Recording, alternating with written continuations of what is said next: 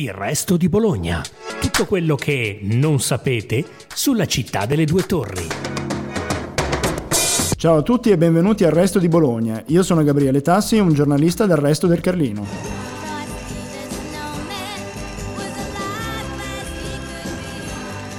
Beh, quante volte abbiamo sentito canzoni così. Dici Natale e subito ti si scalda il cuore, anche se poi in realtà da un po' di anni i bianchi fiocchi non sono più così tanti a queste latitudini. L'atmosfera però resta sempre quella di un tempo e non ci sono solo le luci, gli addobbi a rendere speciale una bella fetta del romantico clima natalizio, ma ci pensa anche la musica. Voi direte, è sempre la stessa. Già, può sembrare di trovarsi il solito sottofondo natalizio un po' ovunque, dai grandi magazzini fino alle cene in famiglia. Ma è solo un cliché in realtà, perché dietro le canzoni di Natale, come del resto anche dietro l'immenso patrimonio musicale, si nasconde un vero e proprio mondo.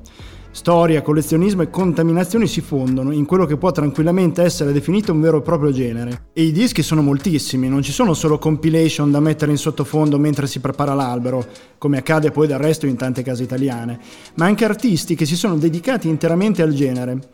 Qual è allora il pezzo giusto da mettere per il cenone della vigilia e per il pranzo del giorno dopo? Oppure, se cercassimo qualcosa di alternativo, magari con una spinta un po' rock?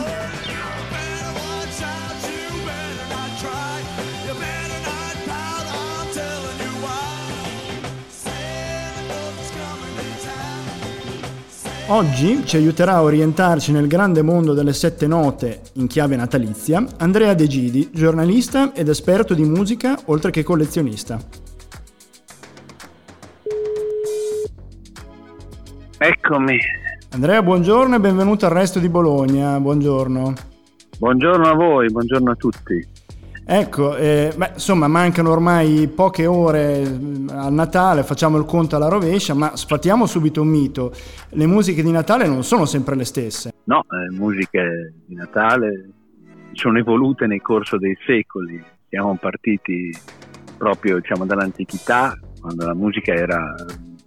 diciamo, ovviamente soprattutto religiosa, per passare poi eh, nel tempo fino eh, alle, alle carole, eh, quando si dice caroling eh, ovviamente parliamo dei cantori che andavano di casa in casa, capito, a cantare le melodie tradizionali del Natale, e lo facevano anche per raccogliere qualcosa, capito, per i più poveri. E poi siamo arrivati ai tempi nostri, dove ahimè il pop e il consumismo ha preso la mano, e impossessandosi di questo eh, repertorio antico, rivitalizzandolo a modo suo, modernizzandolo e trasformandolo in hit radiofoniche di grande successo.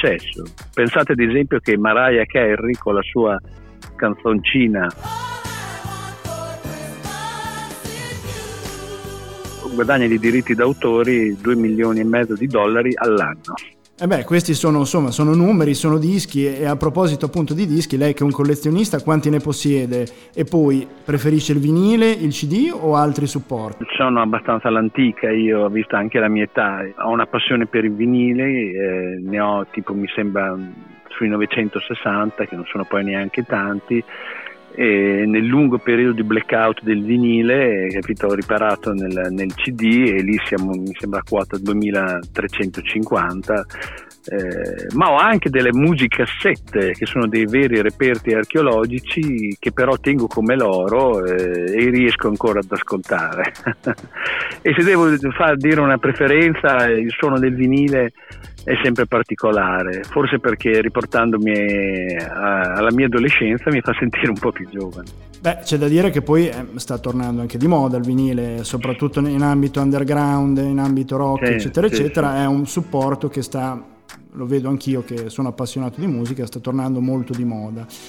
Molto e... di moda e molto costoso, infatti. Eh beh sì, poi lì chiaramente quando si inizia a parlare di pezzi unici o pezzi un po' rari è tutto un mondo a sé. Ma ascolti, facciamo un po', ancora un po', un po' di storia. Ci dica un pezzo da cui partire come capostipite delle melodie di Natale. Penso sempre a Oh, oh Holy Night, che è la canzone O Santa Notte.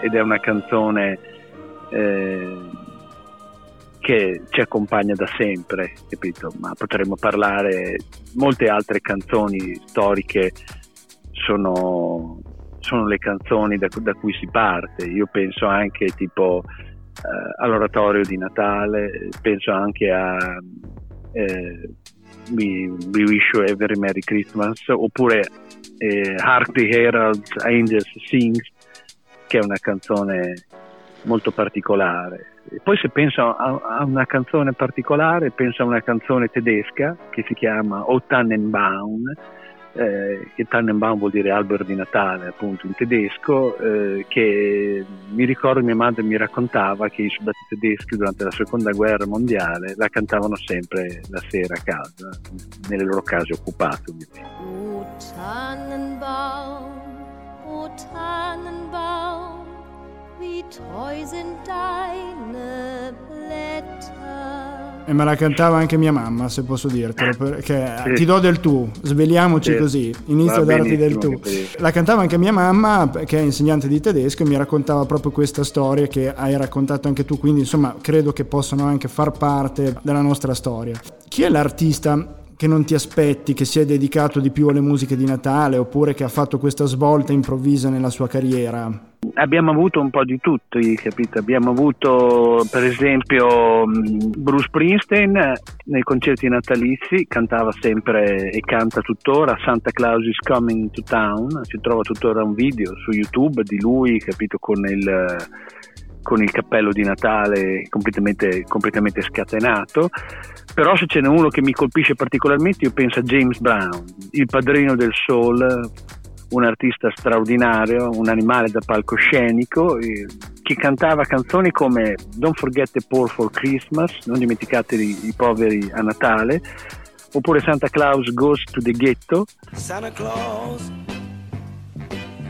goes straight to the ghetto, dove in un verso spettacolare diceva, con tutta la sua vanità, perché era un personaggio estremamente pieno di sé, e Santa Claus, capito, porta questi giocattoli a Annie e digli che sono da parte di James Brown. Tell him James Brown sent you.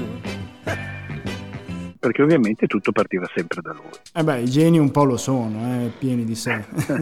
Ascolta, invece un consiglio per gli ascoltatori, facciamo questo esperimento, il pezzo più adatto per il cenone del ventiquattro. Ah, ho pensato a un disco di Sharon Jones, eh, capito, che non è uscito neanche tanto tempo fa, e che si chiama Ain't No Chimneys.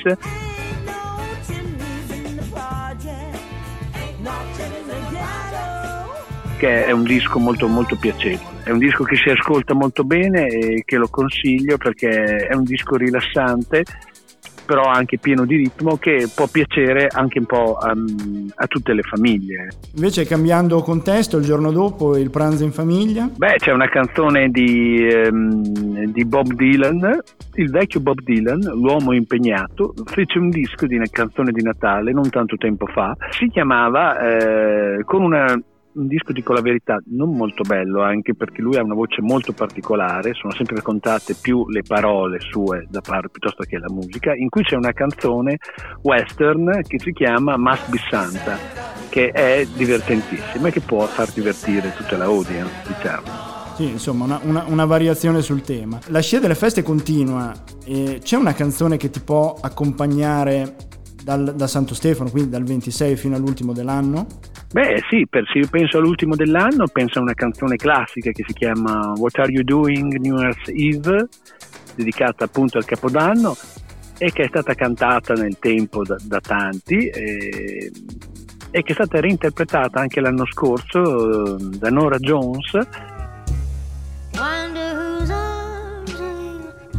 La cantante americana, sempre in bilico fra folk, pop e jazz, in un disco di Natale veramente molto piacevole, e questo è, è sicuramente un'ottima canzone per trascorrere quelle ore che ci dividono dall'anno nuovo. Dai, ora dici un pezzo originale, qualcosa di particolare che ci ah, stupisca. Un pezzo che io ogni anno ascolto, anche se io non sono amante dell'hip hop, è Christmas in Hollis dei Run-D M C. Ha un inizio spettacolare ed è divertentissimo, eh, anzi mi voglio di riascoltarlo subito. Beh, dai, adesso magari ce lo facciamo mettere su dalla regia.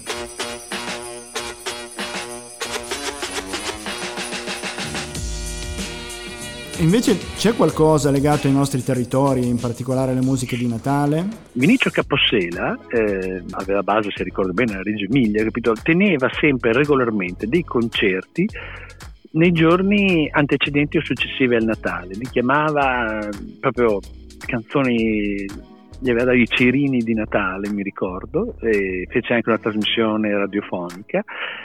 E, ed erano, perché lui una volta ne parlà e lui mi disse che gli piaceva molto molto il Natale, e ha inciso anche proprio una canzone che si chiama Sante Nicola, dedicata a, a, a questa festività. È una scatola di cerini e lumini accesi. Abbiamo chiuso il cerchio, chiudiamolo ulteriormente. Raccontaci un po' di te, di come è nata la tua passione, così concludiamo in bellezza. Cioè, immagino sia una passione che proviene dalla musica e poi è sfociata anche nelle canzoni di Natale. Sì, è una passione che cresce da bambino, la passione di mia madre per la musica, per il Natale, eh, un disco dopo l'altro, alla fine ogni anno ne compro uno. In famiglia vengo sempre rimproverato perché mi dicono non, capisci, non capiamo perché compri dischi che puoi ascoltare solo quindici giorni all'anno e non hanno tutti i torti, eh, però devo dire la verità, è, è un modo piacevole per ascoltare, per, per, per avvicinarsi al Natale. Soprattutto, devo dire la verità, sono molto belle proprio anche le canzoni sacre, le musiche sacre, le musiche religiose, regalano una serenità di cui tutti abbiamo bisogno, specie anche in questo periodo. Bene, io spero che i sottofondi che ci hai proposto, che ci hai consigliato, possano essere la colonna sonora del Natale dei nostri ascoltatori. Io ti ringrazio per essere stati con noi e spero di averti ospite anche nel... Spero di averti ospite anche, anche più avanti. Va bene. Grazie Andrea e grazie a tutti per essere stati con noi. Seguite ancora Il Resto di Bologna, il podcast della redazione del Resto del Carlino.